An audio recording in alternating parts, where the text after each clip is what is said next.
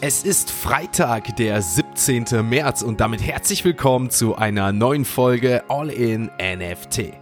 In der heutigen Folge gibt es News aus dem Europäischen Parlament, das die Tür für eine Europa-Wallet öffnet, aber Smart Contracts einen Riegel vorschieben will.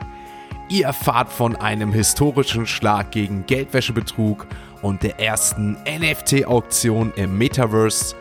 Und neben unserem täglichen Blick auf den Kryptochart und den Floorpreisen auf OpenSea schauen wir auf das neue Summoning-Event von Yuga Labs, ein Krypto-Kopfgeld in Millionenhöhe und die legendäre Sesamstraße, die ihre erste NFT-Kollektion präsentiert. Also viel Spaß mit der heutigen Folge von All In NFT.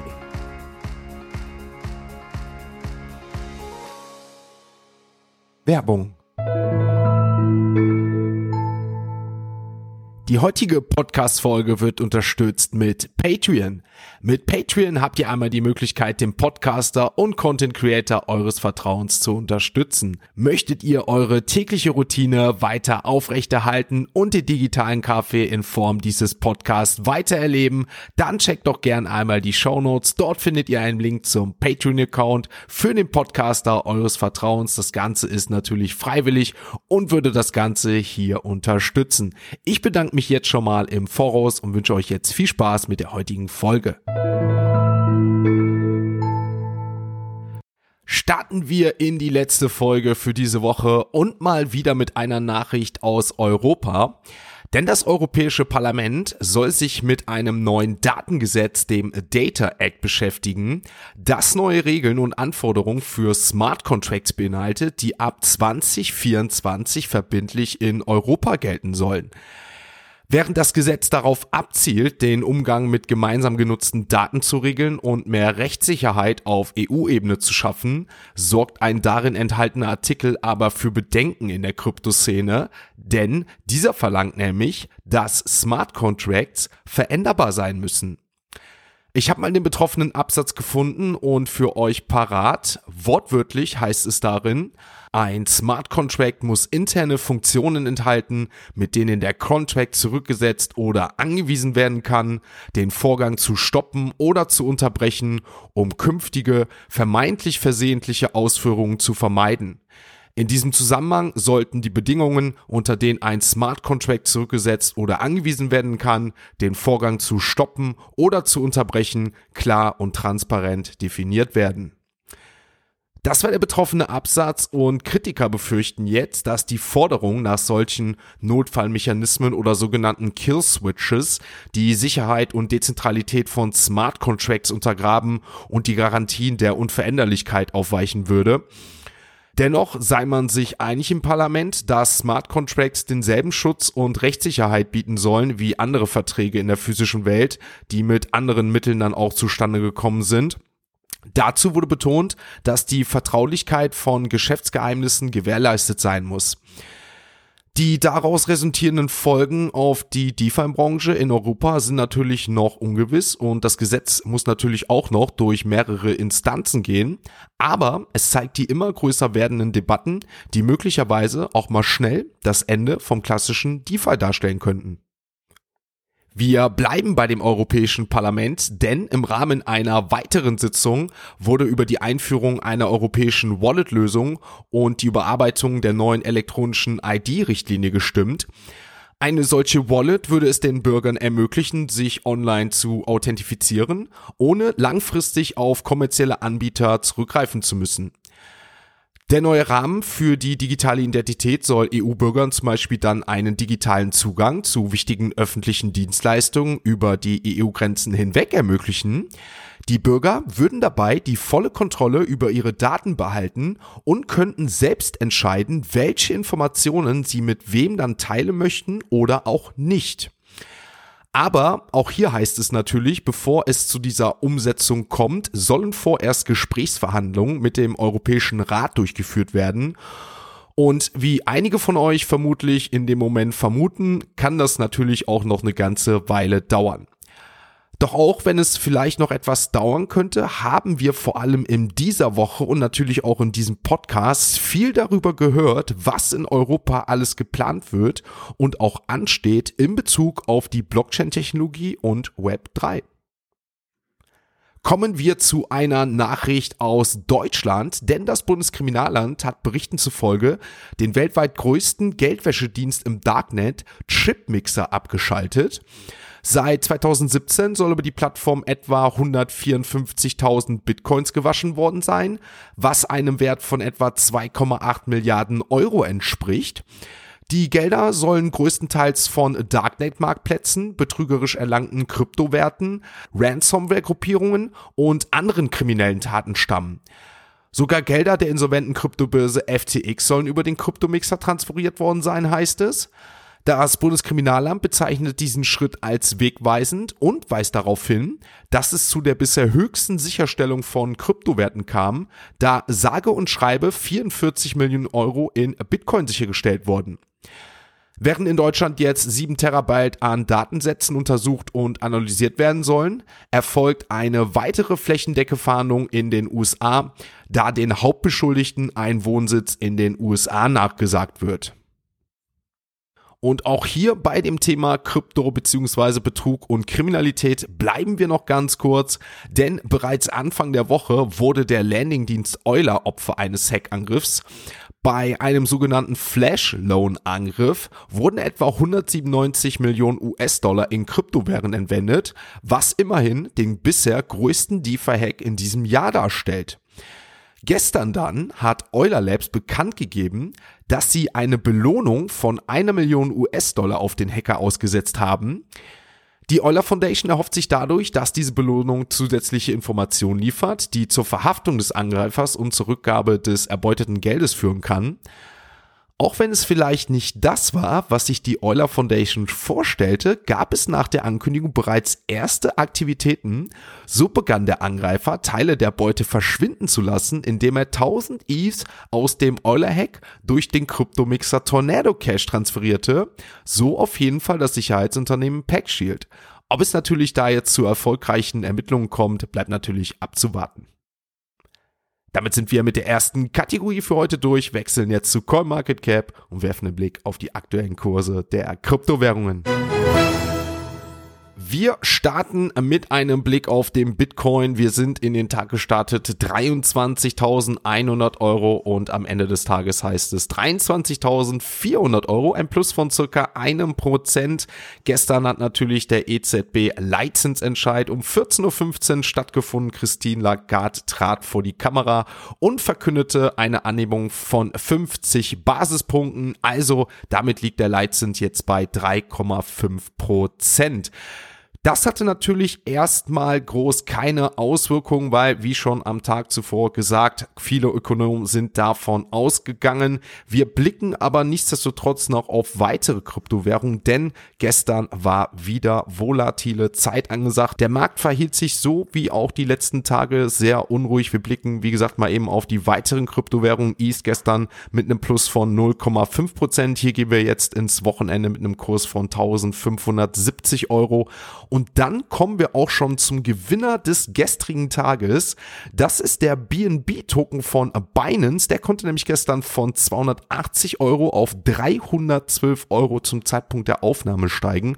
Das ist ein Plus von 8% und damit auf jeden Fall der große Outperformer in dem Top 50 Chart bei CoinMarketCap, denn andere Kryptowährungen wie zum Beispiel Polygon, Solana jeweils mit einem Plus von 1 bis 2% und das betrifft auch soweit soweit alle weiteren Kryptowährungen. Einzig hier noch erwähnenswert mal wieder der GIT-Token gestern plus 10% und damit teilen sich BNB und der GIT-Token Platz 1, was die Performance am gestrigen Tag und zum Abschluss dieser Woche angeht.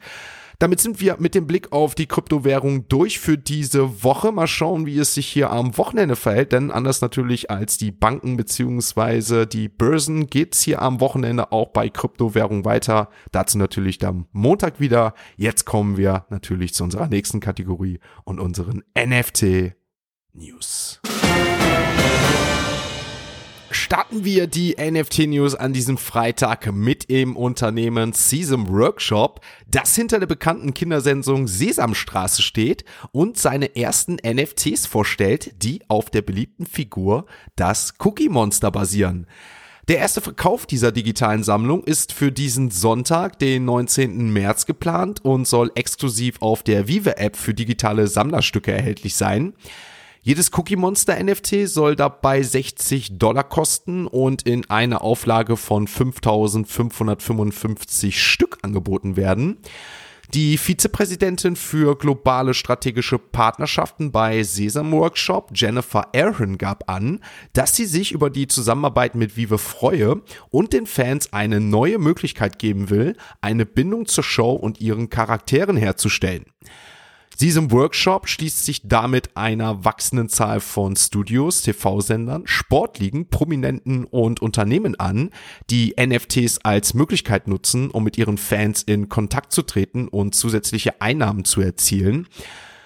Bemerkenswert, aber nicht verwunderlich, dass hier auf die Vive-Plattform gesetzt wird, denn diese bietet nicht nur die neuen Sesamstraßen-NFTs an, sondern in der Vergangenheit gab es hier auch schon lizenzierte Sammlerstücke von Partnermarken wie zum Beispiel Disney, Marvel, DC Comics, Warner Bros. oder Star Wars. Vive nutzt hier das Layer 2 Skalierungsprotokoll von Ethereum, Immutable X, um eine sofortige Handelsbestätigung und die hohe Skalierbarkeit oder gar keine bis geringe Gasgebühren anbieten zu können. Wer sich das mal von unterwegs anschauen möchte, während er zum Beispiel diesen Podcast hört oder auch ihr zu Hause seid, kein Problem, denn die App von Vive ist sowohl im Google Play Store als auch im Apple Store erhältlich. Yuga Labs hat in der Nacht von Mittwoch auf Donnerstag ein neues Event angekündigt, das Beschwörungsritual, bei dem, wie sie es bezeichnen, eine unglaubliche Kraftquelle aus einer anderen Dimension in unsere Welt gebracht werden soll. Klingt erstmal verwirrend, aber um etwas Licht ins Dunkle zu bringen, sei gesagt, dass das Event mit den im Januar von Yuga Labs auf dem Markt gebrachten Spiel Dookie Dash in Verbindung steht. Zur Erinnerung, Dookie Dash war das kleine Geschicklichkeits-Browser-Spiel, bei dem Inhaber von Board Apes oder Mutant Apes NFTs einen kostenlosen Sewer Pass erhalten haben, um Zugang zum Spiel zu bekommen. Die Spieler hatten dann drei Wochen Zeit, um durch das Sammeln von Gegenständen und das Erfüllen von Quests die höchstmögliche Punktzahl zu erreichen. Der E-Sport-Profi und Influencer Mongral erzählte ja bekanntlicherweise die höchste Punktzahl und verkaufte nur wenige Tage danach seinen goldenen Dookie Dash Key, den er dann bekommen hat, für über 1000 East, was etwa 1,6 Millionen US-Dollar entsprach. Ich denke, viele von euch können sich an diese gesamte Storyline noch gut erinnern, da das natürlich alles erst ein paar Tage beziehungsweise Wochen her ist. Auf jeden Fall soll das neue und bevorstehende Beschwörungsritual des den Inhabern des Passes ermöglichen, ihre Fähigkeiten zu erweitern. Yuga Labs erklärt auf ihrer Seite, dass jede zukünftige Beschwörung zu einer Kraftquelle führen soll, die aus Merkmalen unterschiedlichen Seltenheiten besteht und durch einen neuen integrierten Burn-Mechanismus Anwendung findet. Durch die Teilnahme am Beschwörungsevent sollen die Spieler auch Zugang zu zukünftigen Aktivierungen erhalten, so dass es möglich sein wird, dass die neuen sogenannten Energiequellen in zukünftigen Minispielsets von Yuga Labs verwendet werden können. Es scheint so, dass Yuga Labs nach dem erfolgreichen Dookie Dash Projekt und dem Sewer Pass weiterhin auf die Welt der Blockchain-Spiele setzt womit die Community unterhalten und neue Benutzer in das Ökosystem von Yuga Labs integriert werden sollen. Damit sind wir mit den NFT-News für diese Woche durch, wechseln jetzt natürlich nochmal die Kategorie und kommen zu unserer heutigen Web 3 Kurznews. Unsere heutige Web3 Kurznews zum Wochenende betrifft die Metaverse-Plattform LTAY und eines, wenn nicht das bekannteste Auktionshaus Sotheby's, die eine Zusammenarbeit angekündigt haben, um während der kommenden Paris Blockchain-Konferenz die erste NFT-Auktion im Metaverse durchführen zu können. Die virtuelle Veranstaltung soll in der anpassungsfähigen Metaverse-Umgebung RLTY World stattfinden, auf der unter anderem Podiumsdiskussionen, Debatten und Grundsatzreden live aus Paris übertragen werden sollen. Die Live-NFT-Auktion im RLTY World Metaverse soll Kunstwerke von bekannten Künstlern wie Beeple, Julian Revor und Brinkman präsentieren, die unter dem Titel Oddly Safetyfying Sale geführt werden. Wer von Sotheby's bisher noch nicht so viel gehört hat, da kann ich euch noch mitteilen, dass das Auktionshaus seit 1744 besteht und seit jeher einen relativ dynamischen Marktplatz für Kunst und Luxusgüter pflegt, der sich vor allem durch sein globales Netzwerk von Spezialisten auszeichnet. Seit jüngster Zeit ist Sotheby's aber auch auf die neuen Technologien gestoßen und seitdem auf dem NFT-Marktplatz aktiv. Damit sind wir mit der Web3 Kurznews durchwechselnd zu OpenSea und werfen einen Blick auf die aktuellen NFT-Floorpreise. Starten wir mit dem Blick auf OpenSea und den Mutant Apes, die zurück sind auf Platz 1. Handelsvolumen gestern ordentlich hoch gewesen, 5265 Is, der Floorpreis aber leicht gesunken auf 13,9, also auch auf den NFT-Marktplatz ging es gestern ordentlich ab. Wir kommen gleich noch zu sehr niedrigen Floorpreisen. Auf jeden Fall die Mutant Apes auf Platz 1 dahinter, das neue Projekt, was ich eben genannt hatte von Yuga Labs, The Heavy Metal Collection. Insgesamt gibt's hier 15.200 200 NFTs. Ich werde euch einfach mal den Link zu dieser NFT Collection, die offizielle, in die Show Notes hauen. Könnt ihr euch ja dann gerne mal anschauen. Die NFTs sehen so aus wie kleine Kisten.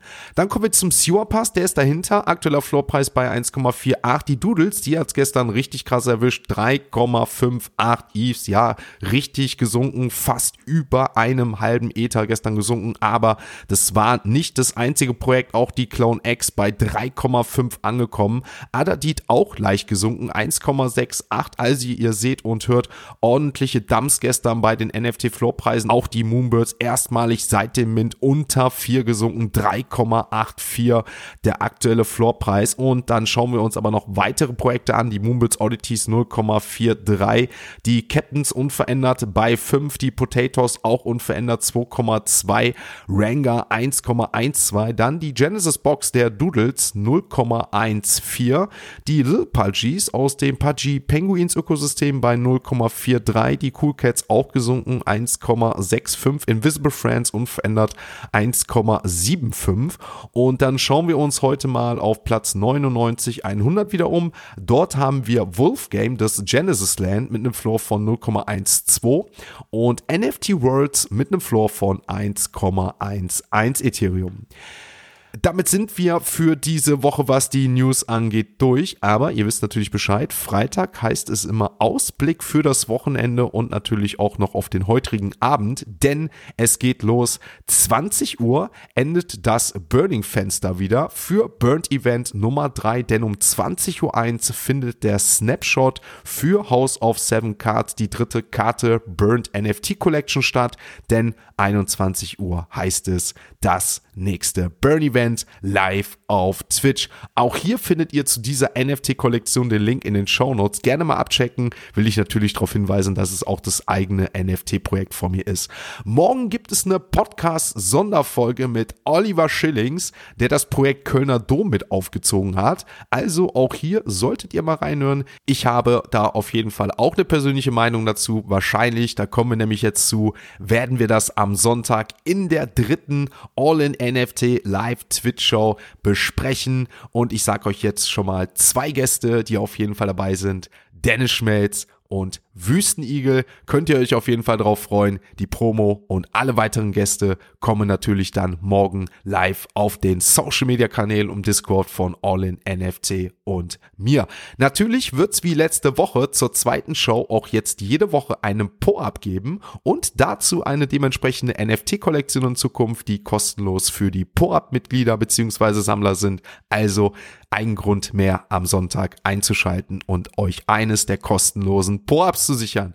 Dann außerdem 12 Uhr der nächste Min von House of Seven Cards. Die vierte Karte wird aufgedeckt. Die vierte Karte findet statt der Mint um 12 Uhr. Und ich will euch nochmal sagen, letzte Woche waren wir nach 14 Minuten sold out. 14 Minuten, 700 NFTs waren ratzfatz weg. Stellt euch die Erinnerung. Wie gesagt, 12 Uhr am Sonntag auch im Rahmen der Twitch Live Show. Finde ich, kann man doch ganz angenehm zum Brunch und Kaffee miteinander kombinieren. Verpasst man beides nichts und bekommt doppelt Doppeltes mit. Ansonsten, ich bin raus für heute. Ich wünsche euch ein schönes Wochenende und ihr wisst Bescheid, wir hören uns am Wochenende oder spätestens Montag, wenn es wieder heißt All in NFT.